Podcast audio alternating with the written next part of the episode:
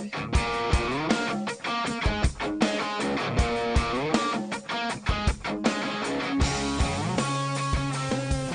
everyone, thank you so much for tuning into the Texas Values Report. My name is Nicole Hudgens, and I'm the Director of Policy at Texas Values. We're the largest statewide organization focusing on faith, family, and freedom in the state of Texas. We work at the Capitol, in the courts, and the courts of public opinion, the media, and I'm excited to announce that our C4 organization, Texas Values Action, just released its scorecard. So if you want to find out how your legislator voted on issues concerning life, marriage, religious freedom, human sexuality, and more, I encourage you to go to txvaluesaction.org and you can find out how your legislator voted in this past legislative session. We've also got some exciting things coming up. Uh, the policy forum, if you haven't gone to our website, txvalues.org, you can find out about the exciting event that we're having right here in Austin, September 6th through 7th. We're going to be having Senator Ted Cruz, uh, Lieutenant General Jerry Boykin, we're going to be having uh, legislators. We've got folks flying in from uh, Washington, D.C., from all over the country, Massachusetts, um, California, folks flying in from all over the country to talk about the issues of life, marriage, religious freedom, and human sexuality, and how Texas can stay and continue to grow in standing for the issues of faith, family, and freedom. You've heard the the expression as Texas goes, so goes the rest of the nation. And that's why it's so important when it comes to issues of public policy that we are working as hard as we can to advance those issues. And I'm telling you folks, you know, I'd when I first came back to Texas from Washington D.C., I thought, oh, I'm going to Texas. This is going to be so easy to pass conservative pro-family legislation. Uh, it's I'm I wasn't worried about what was happening at the local levels, and then I got here and realized that we really are the front lines of the issues of faith, family, and freedom. So it's so important that we pay attention not only with what happens at the national level, but what's happening at the Texas Capitol during the legislative session, what's happening in our school districts, and at our city councils. And so, what we do at Texas Values is we work on these issues and we get to work with some people who are on the ground at the local level and help equip them, help support them and help get the word out because what happens at the local level impacts what happens at the state, and what happens at the state impacts the rest of the nation. And if you want to find out more about the work that we're doing, I encourage you to go to our website, txvalues.org. That's txvalues.org. You can follow us on Facebook, Twitter, Instagram and I know that we've got some of those watching the show right now on Facebook Live. Want to give a shout out to y'all. And certainly we've got folks listening on air in Central Texas on the bridge. We're so thankful for the bridge and the work that they do and allowing us to come use this amazing studio and bring and help share the message of what's happening in the st- state of Texas on faith, family, and freedom. Folks, our team has been really busy lately. A lot of people think, oh, the legislative session's over. Y'all can take a break.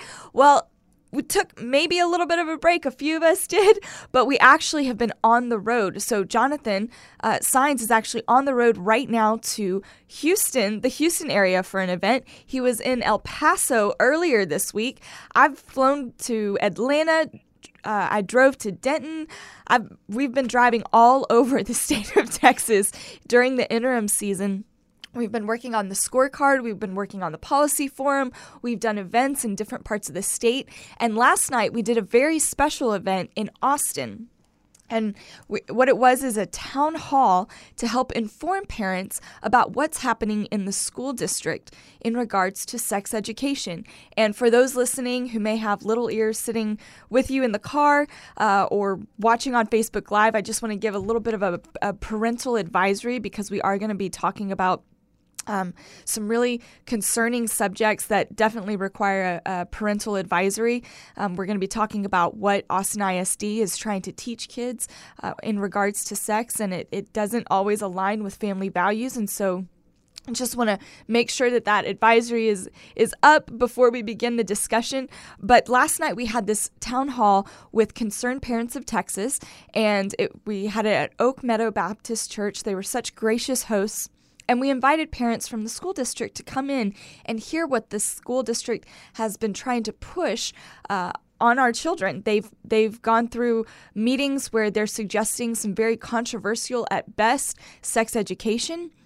Uh, education curriculum that's linked directly to Planned Parenthood, uh, creating some curriculum that's got some very concerning and controversial issues in it that parents need to know about. And so I'm excited that we have an amazing woman who used to teach in Austin ISD and has been working very hard to help inform parents about what's happening in the school district. Carol Ayala is with Concerned Parents of Texas, and she's become not only uh, a coalition partner, but a friend. And she's done some amazing work in helping tell parents what's happening because she's been able to see what goes on as a teacher and what's what's happening in the school district. So Carol, thank you so much for joining us today on the Texas Values Report. I'm glad to be here. Well, first off, let's um, let's let our listeners know a little bit about your background and, and why you care about what Austin ISD is doing in regards to the sex education curriculum. Well, like you already mentioned, I was teaching for the district here in Austin. Um, actually, uh, um, my 20 year career, I taught 11 here in Austin. And in 2015 16, my, my school decided to bring a, a, a, a program to the campus that would normalize homosexuality and transgenderism. And that was, we were supposed to create a climate where that would be acceptable, and we would promote that uh, to our students. And that was something that I knew I could not do. Mm-hmm. So tell me, you know, a lot of folks in this area, you know, they may have seen something in the news that Austin was considering changing the curriculum, but a lot of people don't know what's happened over the past year, six months on on the sex education issue. Can you can you give us a little bit of a timeline of what's been happening? Well, uh, basically, they started, uh, to the best of our knowledge, in 2014. They first began with the Welcoming Schools program, which is has been developed by the Human Rights Campaign, the largest LGBTQ uh, political lobby group in the country, right? Mm-hmm. So they started that, and so they started to train the teachers because what they were going to do was to change the curriculum where it would be considered inclusive um, to bring in the acceptance of LGBTQ or SOGI um, behaviors and that they would be highlighted and the kids would be uh, taught about, uh, you know, gender identity, which we know is a tsunami going on right now in the culture and everything. And so we got involved uh, of small, um, a couple of other people and myself decided that we were going to bring attention to this, and so we began to do something about it in 2017. So the district was ready to implement their new sex education that would have incorporated um, these teachings to our children through the sex education program. Um, and we took it to the SHAC and we asked them some hard questions and we said what is happening? What is going on? And why aren't the parents being informed? So and i'm make a long i'm going to pause right there just so that our, our listeners understand using the term SHAC. So, when a school district adopts a sex education curriculum or any health type of curriculum, it has to go through what is known as the Student Health Advisory Council. So, that means that uh, or the, the School Health Advisory Council, known for short, the SHAC. And it's supposed to be made up of parents and teachers, members of the community, and so that the community can implement their values when it comes to these issues. So, some of the things they'll talk about in the SHAC are you know how are we going to help stop smoking and vaping and and what are what's a curriculum that we can we can implement that that will help on those health issues but they'll also talk about the sex education curriculum and they'll look at curriculum and recommend it to the school district to vote on. Now, the school district doesn't have to listen to the SHAC's recommendations, but oftentimes, many times, the school districts will simply take the recommendations of the SHAC of whatever curriculum they they recommend and they'll vote on that. So when Carol's talking about um, what the SHAC is, this is the the committee that uh, that is is coming up with these suggestions and um, and recommending them to the school board. A lot of people don't know that their their school district has a SHAC, but they do. Uh, if you look in the Texas Education Code, Chapter 28, you'll see that the legislature has told school districts that they're supposed to have uh, these these councils, committees where parents have an imp- have input on what's being recommended to the school district. So, Carol, I'm sorry to interrupt. Just wanted to make sure our listeners knew what a SHAC was. Um, keep going. What? So you went to the SHAC and, and you you brought up some concerns. Yes, I brought up some concerns about the welcoming schools because I wanted to know who had decided that that was something that we could push, be pushed on our uh, students, uh, which were well over 83,000 uh, students at the time. Um, and uh, they didn't um, they didn't really respond to that, except that at the SHAC they had decided to implement the program to recommend that program. But that started a process where the district was ready to to bring in, for instance, a the three R's, which is the rights, uh, respect, and responsibility program, which is a sex ed program that is free and open to anyone. You can see it on uh, on online by the Advocates for Youth, which is a LGBT um, activist group mm-hmm. that and produced that sex ed. And they're connected. They're they're very well connected with Planned Parenthood as well. Oh, is, yes. is my understanding. And so you've got organizations that have really strong political agendas coming into the schools and teaching kids uh, about sex education and and issues like this that parents should be involved in. Parents should be talking to their kids about these issues, no matter what a child is going through, no matter who they are, uh, how they identify. Every child should be treated with dignity and respect and care. And we will always inc- strongly um, strongly advocate that every child, no matter what, should should be respected, cared for, um, honored. Every person is created in the image of God, no matter what. But it's important that parents are aware of what is coming into the schools and the certain agendas that are being taught to their children um, by these outside organizations that do have. Uh, frankly selfish motives. You know, you look at Planned Parenthood, um, t- talking to former Planned or hearing from former Planned Parenthood directors or uh, personnel talk about how there was very much a strategy to go into the schools because they could calculate how many and on average how many abortions a girl would have by the time that girl went through through their program. Um, it was it was a financial gain for them. So, uh, but you you brought these concerns with what the three R's curriculum was, and, and I've read some of it. It's very concerning. Issues that sh- so many things were brought up in that curriculum that should not be taught you know to children without parents being involved uh, directly and some kids you know don't they they need to have that direct conversation with their parent not be taught about these issues um, in, in other ways that, that it seems like this curriculum is pushing.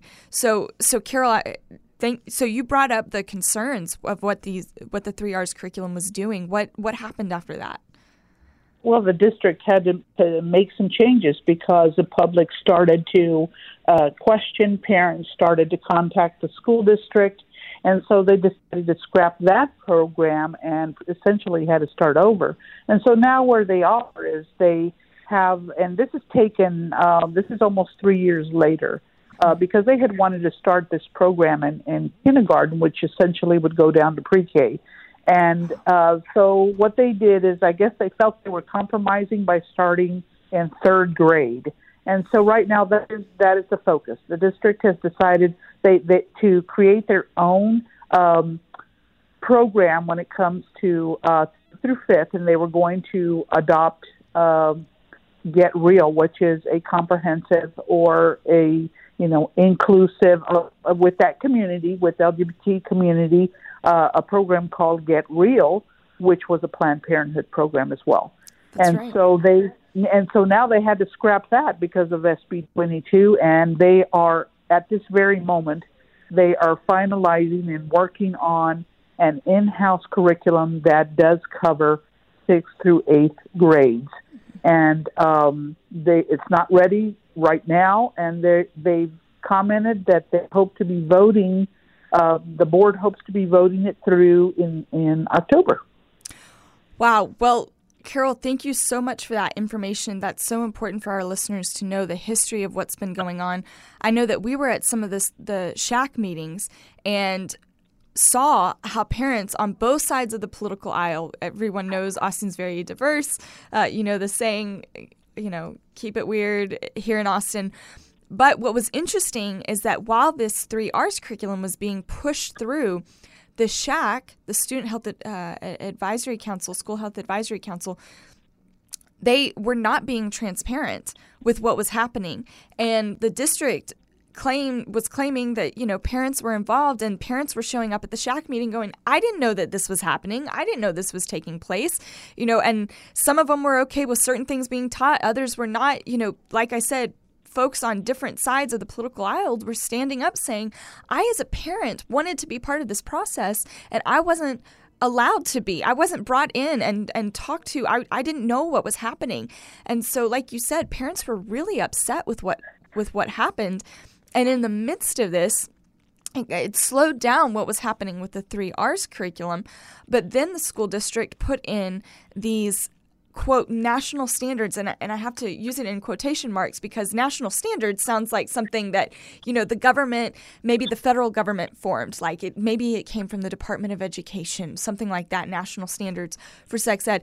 But the fact is is it, it doesn't. It, it's national standards meaning that some groups got together and decided that these were going to be the quote national standards and that was a term that was brought up to parents. Well, these are the national standards, and this curriculum lines up with these national standards, which has a lot of the controversial issues that, that you just talked about, Carol. So, so now the school districts implemented these standards, and they're just trying to find a curriculum that fits the standards. Uh, but it's it's really concerning because parents felt totally left out of the process. You saw where the, the media took in the issue and and and started um, reporting on it and the concern that parents had. So you saw where the school district actually sent out a survey, a survey to parents, you know, and and which sounded like a great idea. Hey, get some finally get some parental input here, but only to find out that the way that the survey was written, it was skewed.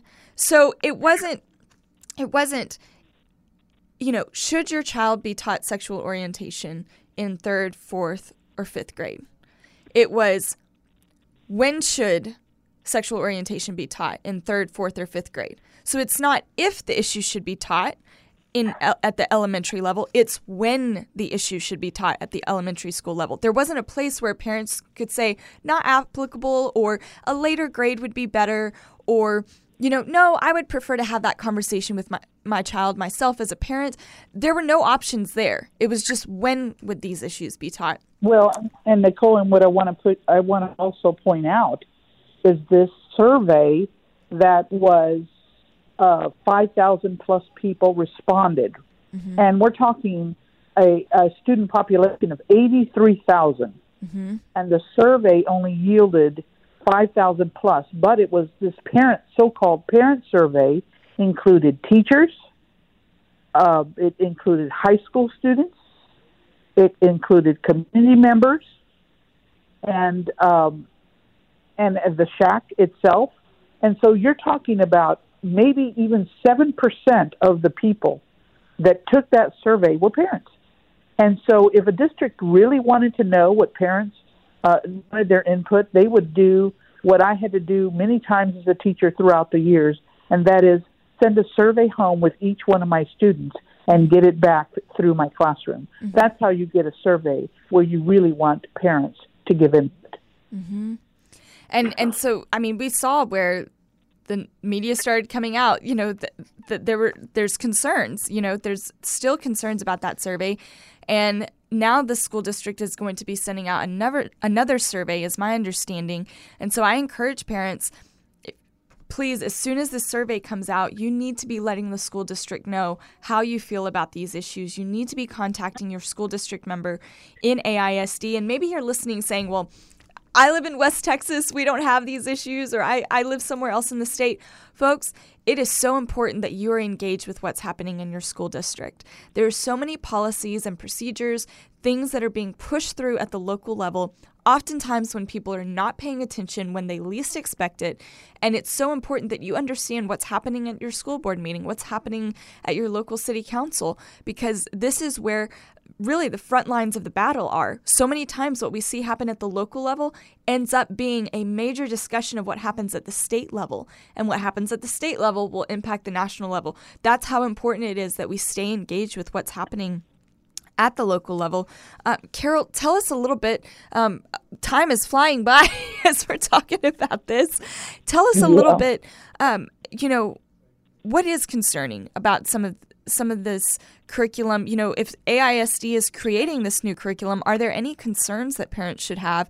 You know, if they're not using Get Real, which and you mentioned SB 22, SB 22 ensures a local a local uh, entity, including a school district, can't pay um, an abortion provider or an affiliate. Uh, they can't use taxpayer money to to purchase something from them. Uh, that's part of the bill SB 22, which is why uh, the local school district, you know, was saying that it wasn't going to to purchase the Planned Parenthood curriculum. It is is our understanding. That's why the hesitancy was there. But but Carol, tell us like what else is it? What could be the concerns of the school district creating a new curriculum? Well, parents should still be concerned because even though um, they might say, okay, well, the school dis- district scrapped the, you know, uh, the three R's, which is extremely, you know, uh, leftist and very, very radical. Um, they still have the the national sex standards, and so anything they create is going to still be the same. It's still going to be the same. It's simply going to have their own stamp of AISD on it, even though it might not be purchased like from Planned Parenthood. So it's going to be the same. It's just going to to be their own work.